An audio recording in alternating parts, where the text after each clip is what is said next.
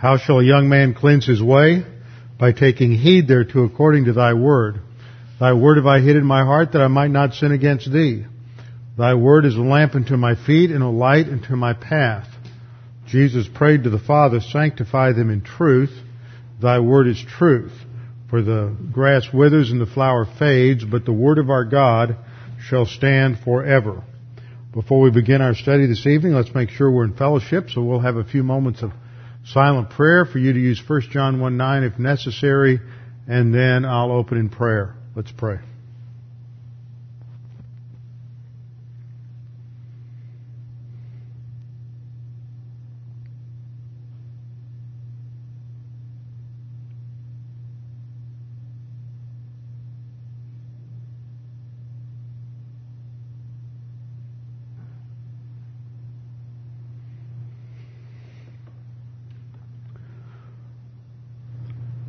Father, we do thank you for this opportunity to gather together this evening to fellowship around the teaching of your word, to focus on that which is eternal in value and that which you use to uh, mature us spiritually and to sanctify us. Father, we pray that you would challenge us with the things we study this evening and that the Holy Spirit will use them to increase our maturity and accelerate our spiritual growth. We pray this in Christ's name. Amen. Open your Bibles to Genesis 12. We'll continue with our study of God's call of Abraham and Abraham's response. Though technically at this point he's still Avram. Avram and Ur of the Chaldees. Now last time I focused on the first part of the mandate given in 12.1 where we read that the Lord had said to Avram, get out of your country, from your family, from your father's house, to a land that I will show you. So the command here is to leave, to go, to get out. It is a Qal uh, imperative uh, in an intensified form, meaning to get yourself out. Now, there's three things that are said here. He is to first of all leave his country. His country is in Ur of the Chaldees, and this is uh, the center of Sumerian culture. Ancient Sumer was the center of a worship of the moon god and various astral figures, so astrology figured in very much to what they were doing. But you have an excellent example of of pagan polytheistic paganism operating in Ur the Chaldees, and it's everywhere. In fact, we're told that Abram's family, even though they may have been believers, just like you find lots of crazy, mixed up, confused Christians today that have blended all kinds of Christianity and paganism, you probably had the same thing there. But Abram, it seems, as a is positive to doctrine and has a focus on the truth, and we'll see uh, basis for that as we go along. Second, he is to leave his family. This isn't just his immediate family, but it has to do with his extended family, his clan, his um, uh, which has to do with his his extended relations, and then uh, third, he is to leave his father's house. So this has to do with his immediate family. So the uh, Moledot has to do with the extended family. Father's house is his immediate family. Now what we see is that you have three specific commands related to separation for Abram. But when he responds, Abram simply follows stage one. He gets out of the country, leaves Ur, and he heads north to Haran. But he takes his father with him, and he takes his nephew Lot. So he isn't completely obedient to the Lord. Now that's not unusual. I pointed that out last time. Most of us are incomplete in our obedience. There's this transition here. And one of the things I've been emphasizing as we go through Genesis is that these events are not simply historical events. They're not just nice stories. They're not just biographies. They're not just to help us to understand, and appreciate certain individuals, but they have to do with teaching specific doctrines and unfolding certain doctrines historically as we go through the book of Genesis. We saw creation, which talks about the essence of God. In the first three chapters, we see a biblical view of creation or nature. We understand who man is in the image of God, what happens to nature and man as a result of the fall. We're introduced to foundational concepts of salvation. We get to uh, the Noahic flood that focuses on judgment and salvation and grace. And here the shift in Abraham is going to be on faith, justification, and God's provision of a Savior historically. And what we see here is how faith in Abraham, faith is strengthened in Abraham. Because when we start off here in Genesis chapter 12, Abram hears a command from God, but he is incomplete or partial in his obedience. Now, as we will see from our, uh, when we look at Hebrews 11 a little later on this evening, we'll see that Abraham is not an immature baby believer at this point. There are certain things that he understands about the plan the purpose of God. He knows and he obeys God when he leaves Ur. He's obeying God because he understands that there is a city built without hands. In other words, he's at a point where he is perceiving that his, he is making present time decisions based on uh, his future destiny. So we call that a personal sense of an eternal destiny. He's reaching spiritual adolescence. But in chapter 12, he is partial in his obedience. And when we look at the outworking of, of God's, or the outworking of God in his life, in chapter 13, or in chapter, well, actually in chapter 12, you see the removal of his father through death, and that's when he moves on beyond beyond uh, I smell that heater coming on now. Something's burning. Okay. He was his his father is taken out and he leaves Haran and heads down to Canaan finally and he still take Lot takes Lot with him but then in chapter 13 Lot is removed. So God works with us where we are. That is a crucial principle of grace. God doesn't meet us where we ought to be. He meets us where we are. And this is part of how we deal with people in, in um, impersonal love for all mankind. We have to deal with people in terms of where they are, their own failures, their own flaws, their own sin nature, and not necessarily where they ought to be or where we want them to be. And that's part of grace orientation and its application and impersonal love for all mankind. Uh, God starts off dealing with Abraham. His faith is partial, and we see God take Abraham through various tests, various situations. There's an increased relationship with God. Abraham becomes known as the friend of God.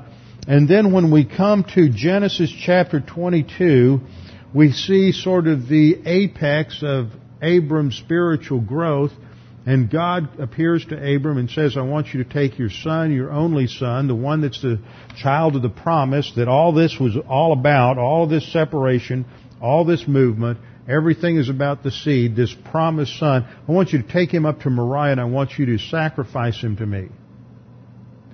And Abraham says, okay, Lord, I'm on my way. And immediately he packs his bags and he's on his way and he takes uh, Isaac with him up to the mountain and there is no hesitancy whatsoever. You see the, what has happened to Abram's faith, to his ability to function on the faith rest drill. He's gone for incomplete, partial obedience, taking halting steps to where he has this tremendous example of trust in God in Genesis chapter 22 as he demonstrates that he has reached spiritual maturity. That's the progress we all go through. And so as a result of teaching about faith, we're going to focus on two elements actually in Abraham. The one is faith in relationship to justification because he becomes the standard example in the New Testament for justification by faith alone. And then faith in terms of the faith rest drill as it applies to sanctification. That is experiential sanctification, our spiritual growth, and our spiritual advance. Now last time we talked about the fact that if we're going to advance spiritually, that entails the doctrine of separation. I went through various points on the doctrine of separation, but the one thing I want to come back and, and emphasize again in terms of review is that we have to be careful to avoid the, a distorted concept of separation. Separation has to do with, ultimately, with separation from sin. And last time, I pointed out that there are concentric circles of application in the Christian life. And it starts with self, and it starts with our own sin nature. And we have to learn to separate from, from the sin in our own life. And Romans 8, 7 and following talks about the fact that we're to be putting to death, and death in the scriptures always separation, putting to death the deeds of the flesh. This also involves separation from the world. That doesn't mean leaving the world. It doesn't mean isolating yourself in monastic communities like they do in so many churches. And I pointed out last time that that you, as you build these mega churches, you know, they go in and they're building their racquetball courts and they have bowling alleys and gyms and and some even have Starbucks. Well, I heard just yesterday about a church out on the West Coast that's got a subway in the church now. So, how worldly can you get, huh? So they're trying to separate from the world and they're just bringing the products of the world in. I mean, it's a screwy system. Everybody's thinking is all messed up. But that's not what separation from the world means. It means to quit thinking like a pagan. It means to think biblically, not just in terms of the content of your thought, but the structure of your thought. And so there is a call to separation uh, from the world, from uh, the sin nature first of all, from the world, and this is going to affect uh, as we do that, it's going to have some effect perhaps on family, friends, and social life. Because what begins to occur to us, despite the fact that we may truly enjoy friendship of some people that aren't believers, we realize that they can become a distraction in our own life. And as you grow up, you realize that there are some friends that you've had since you were a kid, and somewhere along the line you just realize they get in the way of your Christian life. They may be old friends, but they haven't gotten it together. Their, their priority isn't the same as your priority, and you have to make those decisions. And that usually comes to play sometime in your late teen years to your, to your twenties. But it uh, goes through the rest of your life because we always can see that there are some of our friends that just don't quite get it. And after a while, we know they just sort of become a distraction in our life. It happens with family members. We can't get rid of them quite so easily, but uh, sometimes you only see them at Christmas and Thanksgiving or one or two other events, and you have certain responsibilities there, but you do not have to uh, necessarily be so enmeshed in a pagan family that it's a distraction to you. Remember, once you get married, you're to leave father and mother and go your own way. You still honor them, but that doesn't mean that every time they say jump, you ask how high on the way up uh, either. So there's separation there, and then in terms of a broader sense, in terms of the culture at large and various cultural influences. And that, those are decisions that are made by each individual believer. There are some believers who may decide that, that, oh, it's just a distraction for them in the Christian life to, to go to movies or to watch television or listen to radio or music. And that's their problem. You know, maybe that's something in their sin nature. And then there are others, and that's not a problem or a distraction. Where you always slip into is this element, this false separatism uh, that says you got to, you can't go to movies, you can't watch television, uh, you can't um, do these things. I remember when I was, uh, I guess I was in high school. First time I ran into this, there were, I was working at a Christian camp in Central Texas, and there were uh, kids that were coming down from a school in Grand Rapids called Grand Rapids School the Bible of Mu- Bible and Music, and they um, they came down to counsel and to work, and they were so surprised because they'd come down to Texas, and most everybody who worked at the camp was uh, grace oriented, and we would have Saturday night off. We'd drive into Austin. We'd go to the drive-in, go to a movie, go out to eat. And these kids couldn't watch even watch television. They couldn't watch Sesame Street at at uh, this, they called it Grizz Boom from the initials. They couldn't watch even watch Sesame Street or the news on television, much less go to a movie or hold hands or go on a date, unchaperoned date. And they just couldn't believe all the things that we did, and they they realized what real freedom was. So. Uh, the, you know, a lot of legalistic Christians just automatically say, if I can't handle it, you can't either. And that's nothing but imposing your problems on somebody else. Uh, what, how you separate from the culture around you is between you and the Lord. You have to deal with your own sin nature, and you have enough to deal with there. You don't need to be imposing your problems and hang-ups on somebody else. Some other people can do things you can't. And you can do things they can't. The other problem that you get into, or false application of the doctrine, is to relate this to the doctrine of privacy. Separation doesn't have anything to do with the doctrine of privacy. Separation in scripture has to do with separating from those people, circumstances, and cultural things that are a distraction to your Christian life. It doesn't have to do with the fact that, that you separate from other believers so that uh, you don't get uh, involved in their life. See, this is part of the body of Christ. We are, by virtue of being baptized into the body of Christ, members of one another. 1 Corinthians 12 taught us. Remember our study on the body of Christ. You can't uh, isolate that. See, this is another example of how pure human viewpoint paganism, American paganism, enters into our thinking. See, in American, in the American culture and American history, you have this concept called rugged individualism. And it, there's, there's a lot of positive things about the rugged individualism, the can-do spirit of America. But the negative thing is, it, it, if you press it too far, you end up, each person is an island unto themselves and you press that into the, into the body of Christ, you end up with an atomistic view of the body of Christ. And by atomism, I mean, it's from the root word atom, meaning you just separate everybody into their different particles, and each person lives their own Christian life, does their own thing, uh, irrespective of what anybody else is doing in the body of Christ. And that leads to a fortress mentality. It leads to isolationism and eventually leads to a mentality that we have the truth and nobody else does. And there's nobody else teaching the Bible. There's nobody else out there teaching the truth.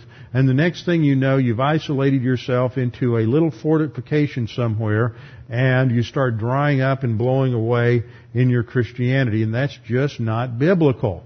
And, uh, and so we're to be involved in each other's lives. We're to uh, pray for one another. We're to care for one another. We're to encourage one another, admonish one another, teach one another. All of those one another principles that we find in the New Testament.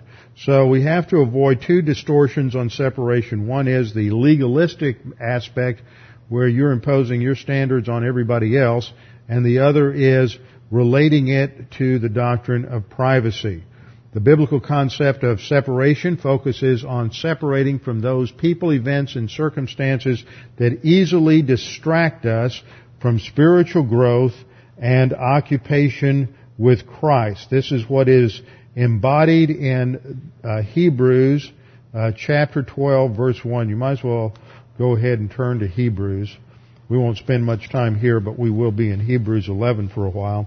Therefore we also, since we're surrounded by so great a cloud of witnesses, let us lay aside every weight and the sin which so easily ensnares us, and let us run with endurance the race that is set before us. See, the Christian life is a race, and sometimes your friends, family, sometimes some of your favorite hobbies are, are, nothing more than distractions to your spiritual life. You can see this in some folks who uh, who really enjoy certain activities and certain hobbies that are weekend oriented.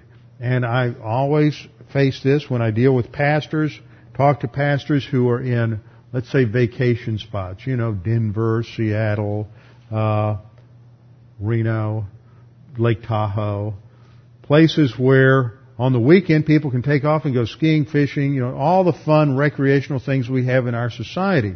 And they have a very difficult time getting folks in those churches to realize that their priority in the Christian life is a local church. It is not your ski vacation, it's not your sailboat, it's not your beach house, it's not your vacation spot. Uh, what's going to matter when it's all over with is going to relate to your spiritual life and your function as a believer priest and as an ambassador, and that has to do with your roles and responsibilities in a local church. I'm not saying there's anything wrong with having hobbies and vacations and, and doing things on the weekend, but when those things become a point, become a, an issue where you can't be involved in terms of your spiritual gift ministering to the local church, then you need to spend some time in prayer about what your priorities are and what the Bible says about those priorities. And just because you can get a tape or download an MP3 and stick it on your iPod and and you're getting the doctrine you need doesn't mean that it's doing you a great deal of good if you are at the same time rationalizing away your involvement in local church. You can't take part of what the Bible teaches about the unique spiritual life of the church age. You know, we always emphasize that. You hear people say, we've got a great spiritual life in the church age. Yeah, well, a key word in that whole phrase is church. Local church, what God instituted. Not you sitting out on a boat with your fishing line in the water every single Sunday and not being involved in a local church. So that happens to people and it's just a matter of getting your priorities straight and realizing that that that's part of your spiritual life is your involvement in a local church ministry. Okay, so we need to lay aside the things that easily entangle us, distract us, and the sins that easily get us fouled up in the Christian life. Now, God said to Abraham, Go forth from your country, from your relatives, from your father's house to the land that I will show you. So he has to move out. As we look at the exegesis and at the grammar of Genesis 12.1 and its structure in relationship to the last few verses in Genesis 11, it looks at first glance as if Abraham has been down in Ur of the Chaldees and his daddy Terah decides it's time to move the family out of town and they head up north to Haran and they settle in there and then after Terah dies, then God hears or that God speaks to Abraham. But that is not what happens. It's not, it's not that way in understanding the structure of Hebrew narrative. And when we look at the New Testament, we realize that's not what happened. You see, what happens in Hebrew narrative is you're often given an overview and then you come in and you start off with the details. And the overview is that Abraham moves from Ur to Haran. The details are that God first appeared to him and spoke to him in Ur of the Chaldees and Abraham responded. So the reason they moved isn't because Terah decided it was time to get out of Dodge, but because God had appeared to Abram. So turn in your Bibles, keep your place there in Act, I mean in Hebrews 11, and turn to Acts 7. Now Acts 7 is, is Stephen's challenge to the legalistic Sadducees and Pharisees in Jerusalem. He takes it to them and he just gets right in their face and stands nose to nose and toe to toe with them and just tells them exactly what has gone wrong in their spiritual life and what their problems are. And typically whenever somebody and notice, and he does this in love. You know, this is another example of what real love is, not that mushy emotional garbage most Christians talk about in terms of love. And the result is that because he deals with the legalists in terms of love, they stone him and he dies. But he gives us a picture of what happened with Abraham in the first few verses of his discourse. So we read in verse 1, then the high priest said, are these things so? And then he begins to respond. He says, Brethren and fathers, listen. The God of glory appeared to our father Abraham when he was in Mesopotamia. Of course, at that point he was still Abram. before he dwelt in Haran. So he says, brethren and fathers, he's polite. He is not being uh, impolite or disrespectful in his, in his challenge to them. He calls them brethren and those who are elders among them. He deals with the term of respect, terms of fathers, and he says, listen, a present active, I mean an aorist active imperative, meaning listen now. It's a, the aorist imperative emphasizes the uh, immediacy, the priority of a, of a command. So he says, listen. And then he will, re- he's going to review, he's going, he's, he's indicting them for their legalism, for their lack of grace orientation, their negative volition to God. And he's going to start with Abraham. He says, the God of glory, which is a, a circumlocution. The Jews don't pronounce the name of God, so he is going to refer to him by his attribute the God of glory, or the glorious God, it's an adjectival genitive, the glorious God appeared to our father Abraham. And here we have the word appear is the Greek verb horao in an aorist passive indicative. The aorist is simply a uh, constative aor, uh, aorist which refers to the past event in terms of its entirety without reference to its uh, beginning its progress or its ending. And it is a uh, an aorist in, in uh, excuse me, the passive voice looks funny because you say, how do you passively appear? But the Greek lexicon, the Bauer, Danker, Arndt, and Gingrich lexicon notes under point D that the passive voice with horao has an active sense of becoming visible or appearing uh, to someone. So it's, this is the idea that God is always present to us, but in this sense He uh, manifests Himself. And so this is an Old Testament theophany. Now what is a theophany? It's from the combination of two Greek words, theos and phoneo. Theos, T-H-E-O-S, is the word for God and phoneo, P-H-O-N-E-O,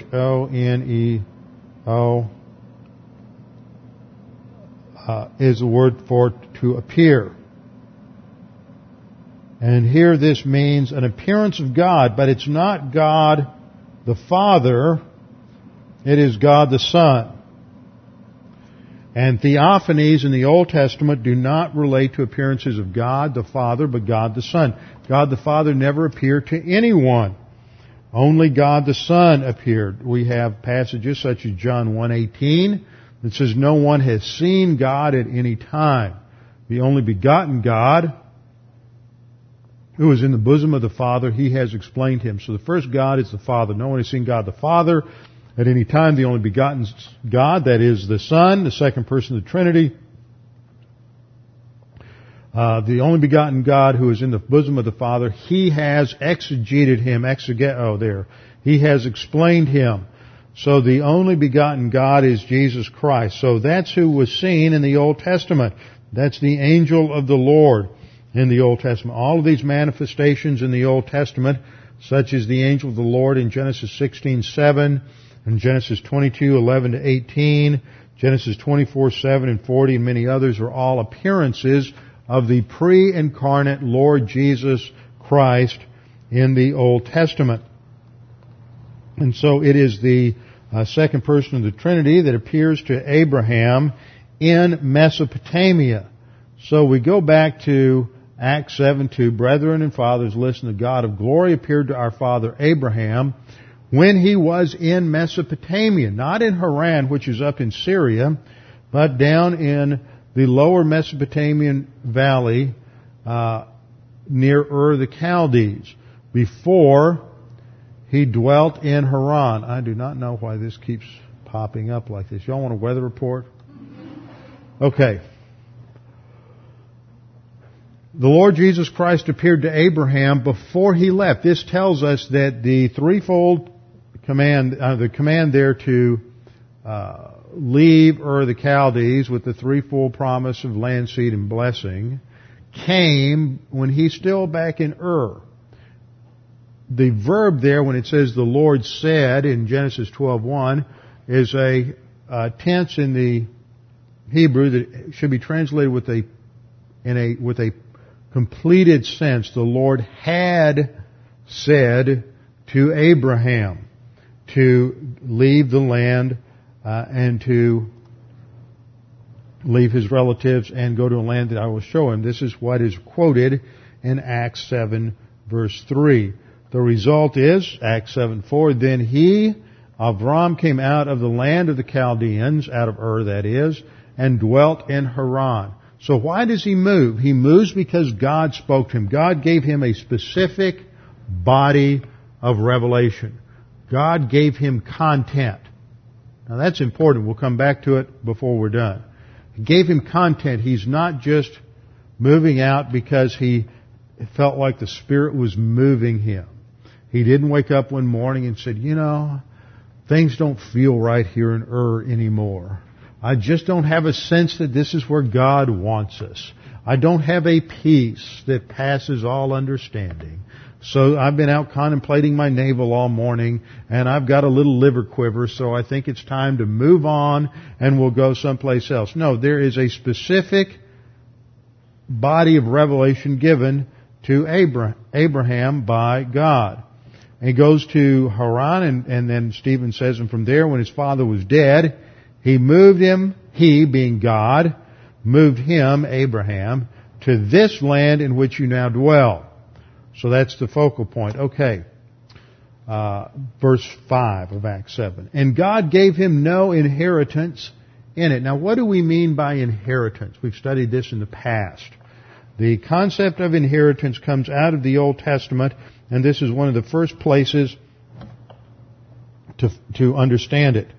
It is the Greek word here, kleronomia.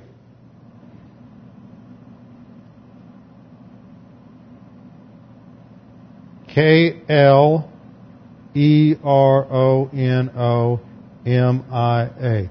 Kleronomia. And it's, when we think of the word inherit, we think of receiving something from someone who has died. What do we receive? We receive certain possessions. And this is really the core idea in inheritance is the idea of a possession. It's the idea of ownership. It is the idea of having something that is one's own. And so in Acts 7:5, Stephen emphasizes the principle that God gave him, historically that is, during his his life, no inheritance. He had no possession in the land. God promised him the land, that the land would be his, but he lived out his life without ever owning. In fact, the only piece of land he owned was the piece of land that came from the uh, from the Hittite that was the burial ground for his wife Sarah and then for himself. That's the only thing he actually owned in the land. And because of that, people always talk about him being a nomad and a Bedouin, but he really wasn't. He lived in this, pretty much the same place most of the time. He had a pretty permanent fixture. He is not uh, some sort of living some sort of nomadic existence, but he doesn't have a possession. He just has, he's just sort of a renter most of his life. But there is the promise that God was going to give it to him. This is uh, in the rest of Acts 7 5. But even when Abraham had no child, he, that is God the Father, uh, promised to give it to him, that is, give the land to him for a possession, and to his descendants after him. So here's a reiteration of the uh, two of the aspects of the Abrahamic covenant, the land and the seed. Now what is it that enabled Abraham to pack his bags and to move out of his comfort zone in Ur of the Chaldees? He had lived there for approximately 60 to 70 years. We don't know how long he was there. We know he was 75 when he left, uh, when Terah died and he left Haran. But he was probably in, in Ur the Chaldees for 60 years. This was home. He was very comfortable there. He knew people, even though he was living in the midst of a pagan culture. he had uh, in, worked to a point where he could live there and he was he was comfortable. And what enables him to pack up everything and go on this journey? That is given to us in Hebrews 11. So turn over to Hebrews chapter 11 verse 8. Hebrews chapter 11 verse 8. This is the key dynamic. Now, Hebrews 11 is often un- understood as the Hall of Faith chapter in the Old Testament. And there's a lot of truth to that. It is an emphasis on Old Testament heroes that trusted God and had doctrine in their souls. And what's often encouraging is you realize how badly most of these guys failed at one point or another in their Christian life. And it's great encouragement for us because these are set forth as an example to us. Not an example of failure, but an example of the fact that we too often fail. But the grace of God is such that, that just as they, these men are praised for those moments, those times in their life when they truly trusted God, and the same applies to us. Now it starts off with the familiar uh, phrase by faith, which is simply the dative case of the noun uh, uh, pistis. It's the dative case of the noun pistis. Now here we're making a distinction between the noun and the verb the verb will emphasize more than anything the act of trusting or relying on something. The emphasis is on action. Ongoing action or describing actions taken place in the past, whereas the noun in, indicates frequently not simply the act, but the object the reality. See, faith isn't simply an act of trusting. It's trusting in something. And we'll see this as we go through our study in just a minute. But it's, it's not just by means of faith. See, today you often have people who talk about uh, faith is so wonderful. Just believe. Well, believe what? See, faith is uh, uh, uh the uh, faith always involves an object, whether it's a noun or a verb.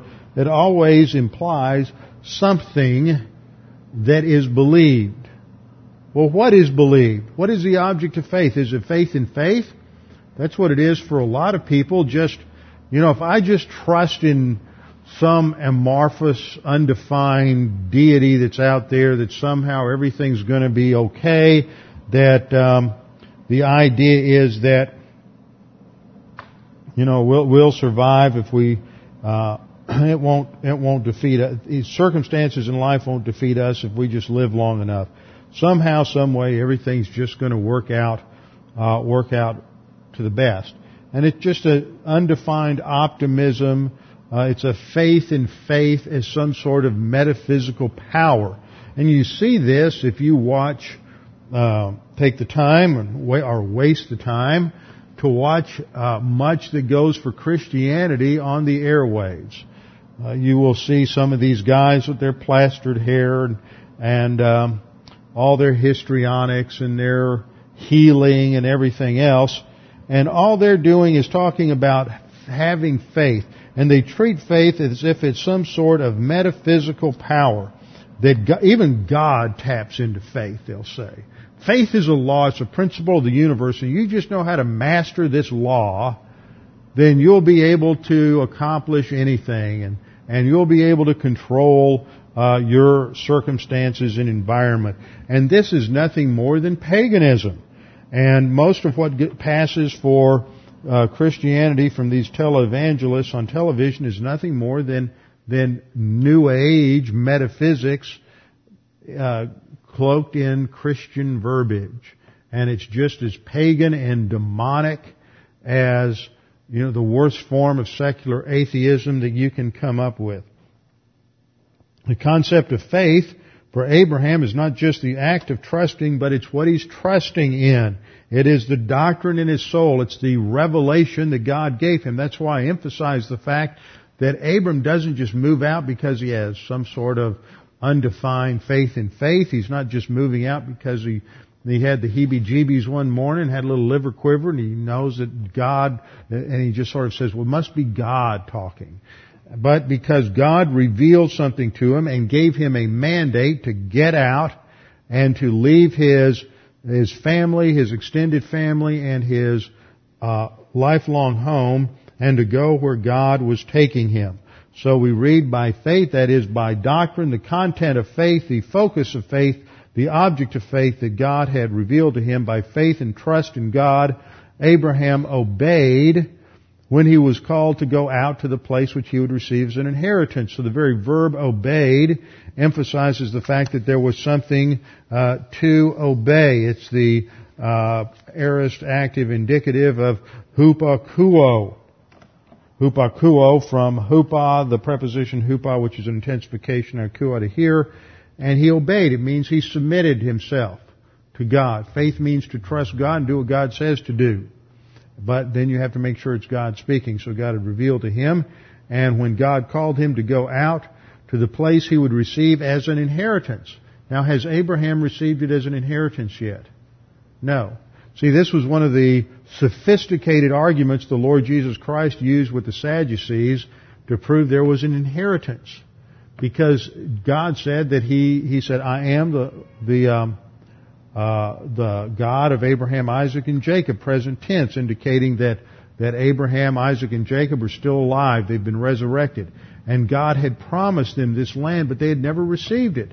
So if God, they never received it, and if there was no resurrection, then God would be a liar. But if they're, they are still alive, and God promised it to them, then that implies a future resurrection, so that there will be a fulfillment of God's promise. And it's a very sophisticated argument that God used against the Sadducees, who didn't believe in resurrection. Remember, that's why they were sad, you see. They didn't believe in resurrection. So Jesus is pointing out that, that the promise, the unfulfilled promise, is an, is a, an argument and a support and an evidence for future resurrection. So he, Abraham was called to go out to the land, the place where, which he would receive as a possession, and he went out not knowing where he was going. He knew that God had spoken to him. Now the only way you know that God speaks to you is to open your Bible and read what the Bible says. You can't wake up in the morning and say, hmm, I think God wants me to go to Houston. See, I didn't do that. I sat down and I looked at the scripture and I said, you know, I've got certain responsibilities and I've got certain circumstances in life and the decision is based on the hard and fast circumstances of life that relate to a biblical mandate. I can't sit here and wake up one morning and say, you know, it's a little cold here in the winter, and uh, I'm getting tired of that, and uh, I'm getting tired of having to deal with uh, with all the mess that comes with the snow and everything. So, so what?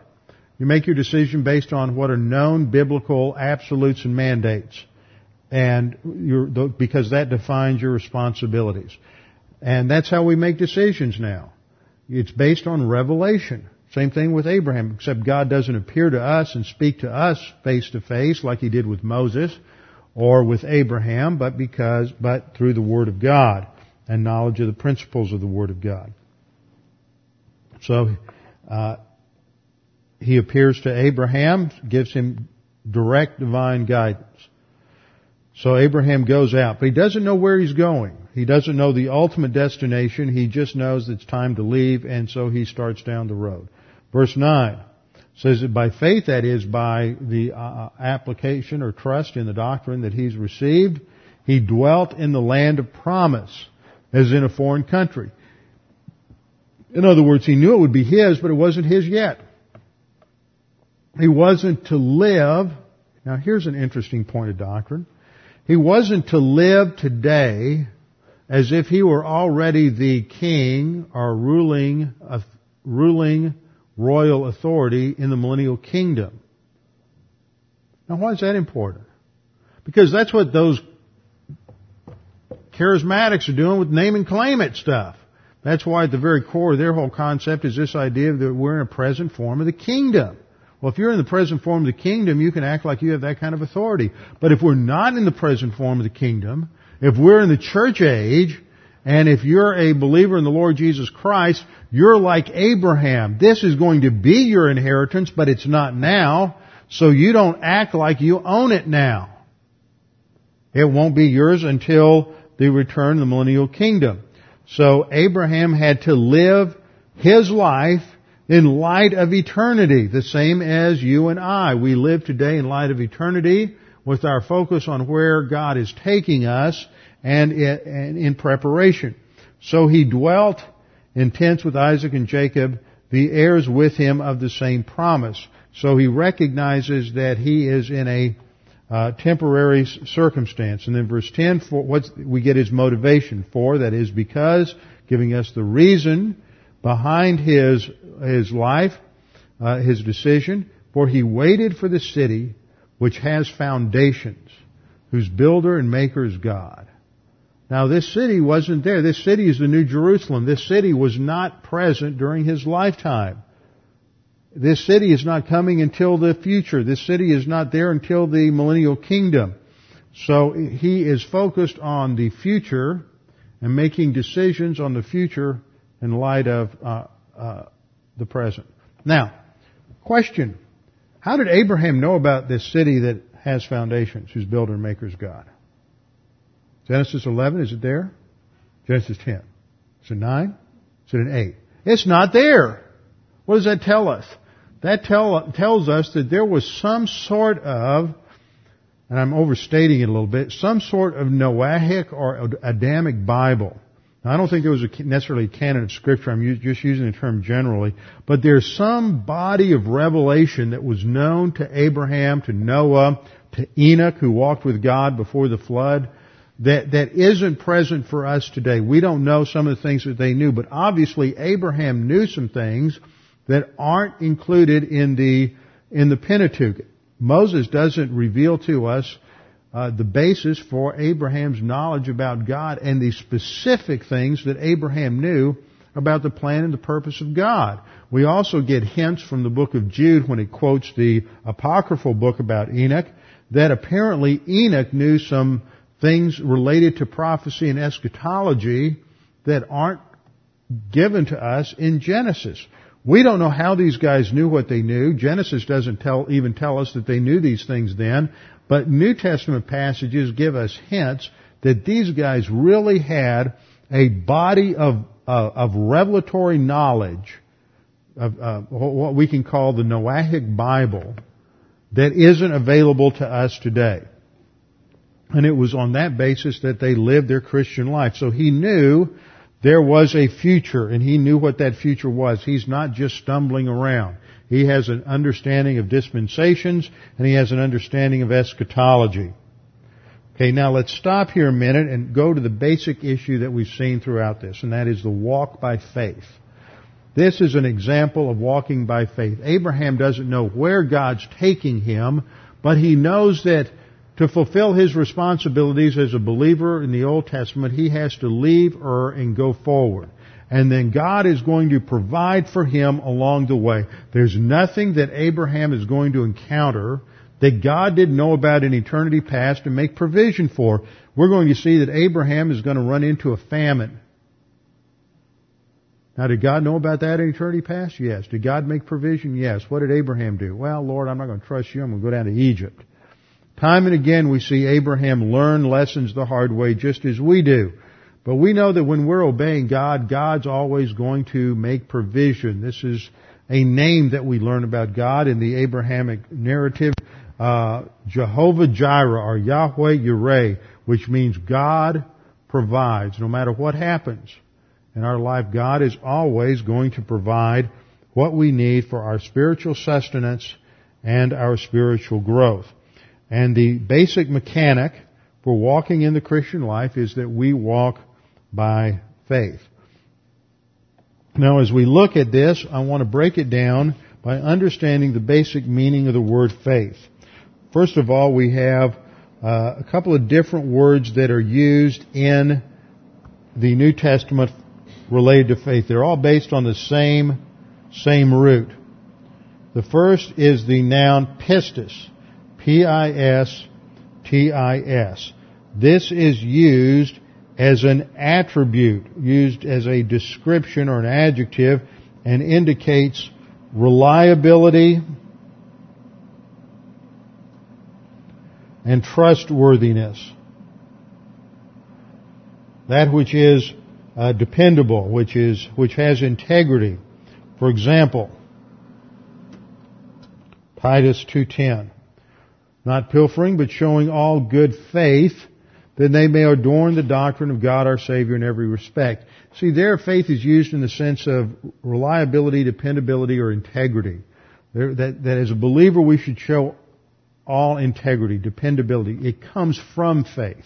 It comes from our knowledge of doctrine and application of doctrine.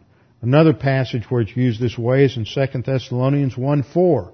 Therefore we ourselves speak proudly of you among the churches of God for your perseverance in faith.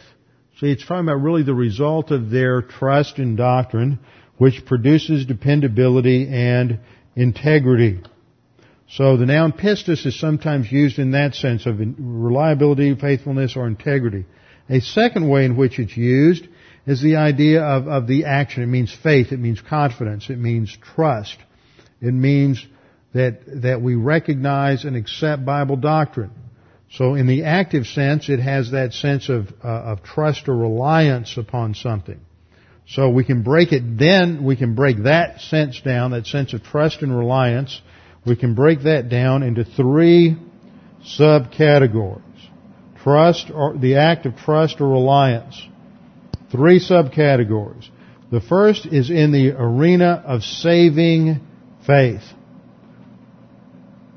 The faith that is operational at the instant of salvation is a faith or a trust that has as its object the cross the work of Christ on the cross, the uh, salvation for us. It's used this way in Ephesians 2.8, for by grace you have been saved through faith, that is, trust in the cross, and not of works, lest any man should boast.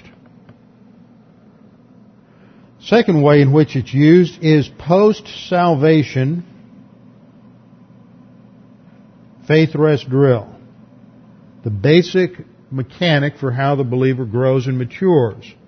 And it means to be, to take that faith. Here it's the object's not the cross, it's still trust, but the object is now the revelation of God, what we refer to as Bible doctrine. We're going to trust the promises of God, the principles given in the revelation of God. And in, and this is the basis for the faith rest drill, where we look at the first stage, which is mixing our faith with promises.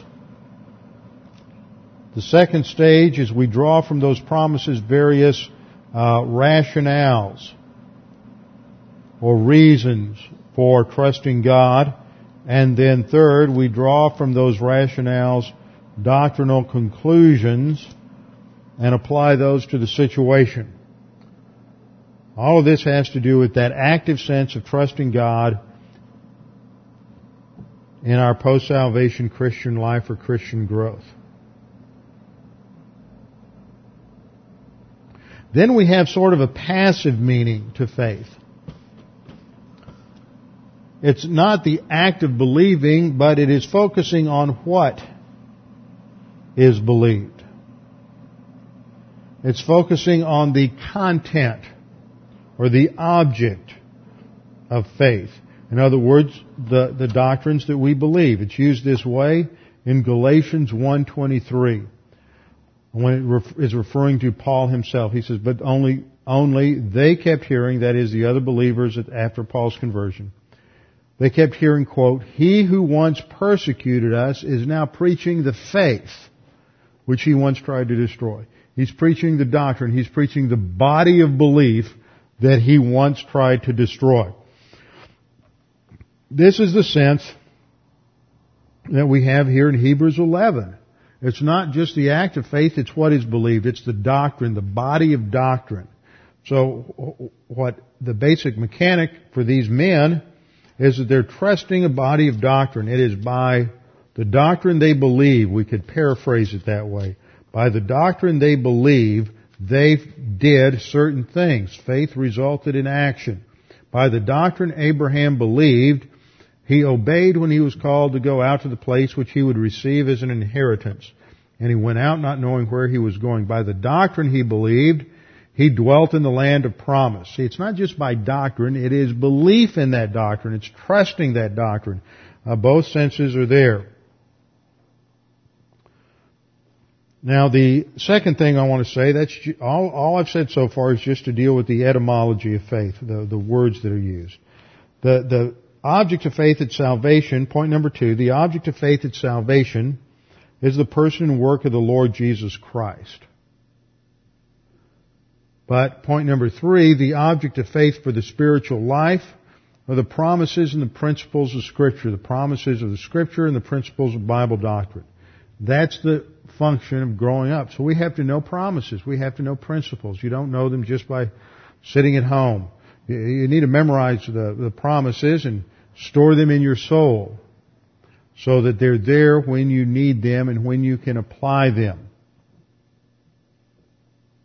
The psalmist said, Thy word have I hid in my heart that I might not sin against thee.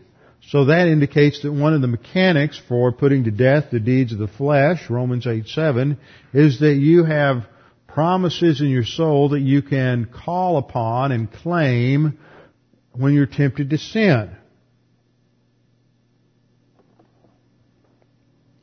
So faith then focuses on a body of doctrine, revealed, revealed content. And this is what happens with Abraham. This is how he is able to go forward and to advance in his spiritual life is because God speaks to him, gives him specific content, specific direction, and he trusts in that even though he can't see where it's going. See, this takes us to 2 Corinthians 5, 7, that we walk by faith and not by sight. Now, I want to show a parallelism here. We walk by means of faith. Is that talking about the fact that we walk by means of believing, or do we walk by means of what we believe? Let's look at the parallel. We walk by means of sight. Okay, when you're talking about your everyday empirical life, you walk by means of sight. Okay, here's your eye. Okay? And the, there's an action here called seeing. But your seeing focuses on an object for your sight.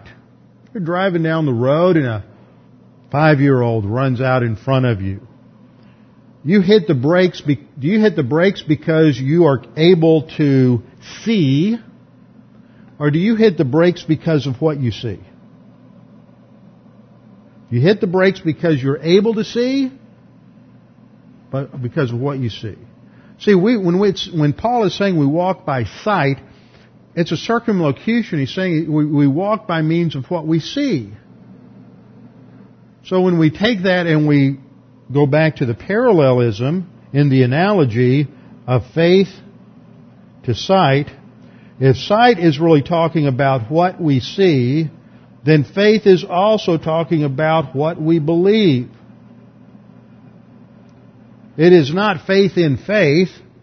It is the content of our faith, which is Bible doctrine, the Word of God. We walk by means of what we believe.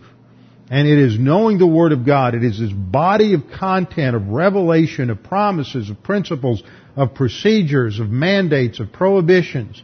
And we live our life step by step on the basis of what we believe. That is what is revealed in the Word of God. This is what enabled Abraham to move from spiritual uh, uh, adolescence in Genesis 12 to spiritual maturity in Genesis chapter 22. Did he make mistakes along the way? You bet he did. Do you make mistakes along the way? Sure. Big mistakes? Sometimes. But God's grace is always there so that if we're still alive, God still has a plan for our life. With our heads bowed and our eyes closed. Father, we thank you for this opportunity to study your word, to be challenged by what it means to walk by means of faith, to trust you, to understand your word. Now, Father, we pray that as we study these things, as we reflect upon what we've learned, as the Holy Spirit uses it and brings it back to our memory, we pray that we would apply these things and that we might advance to spiritual maturity. We pray this in Jesus' name. Amen.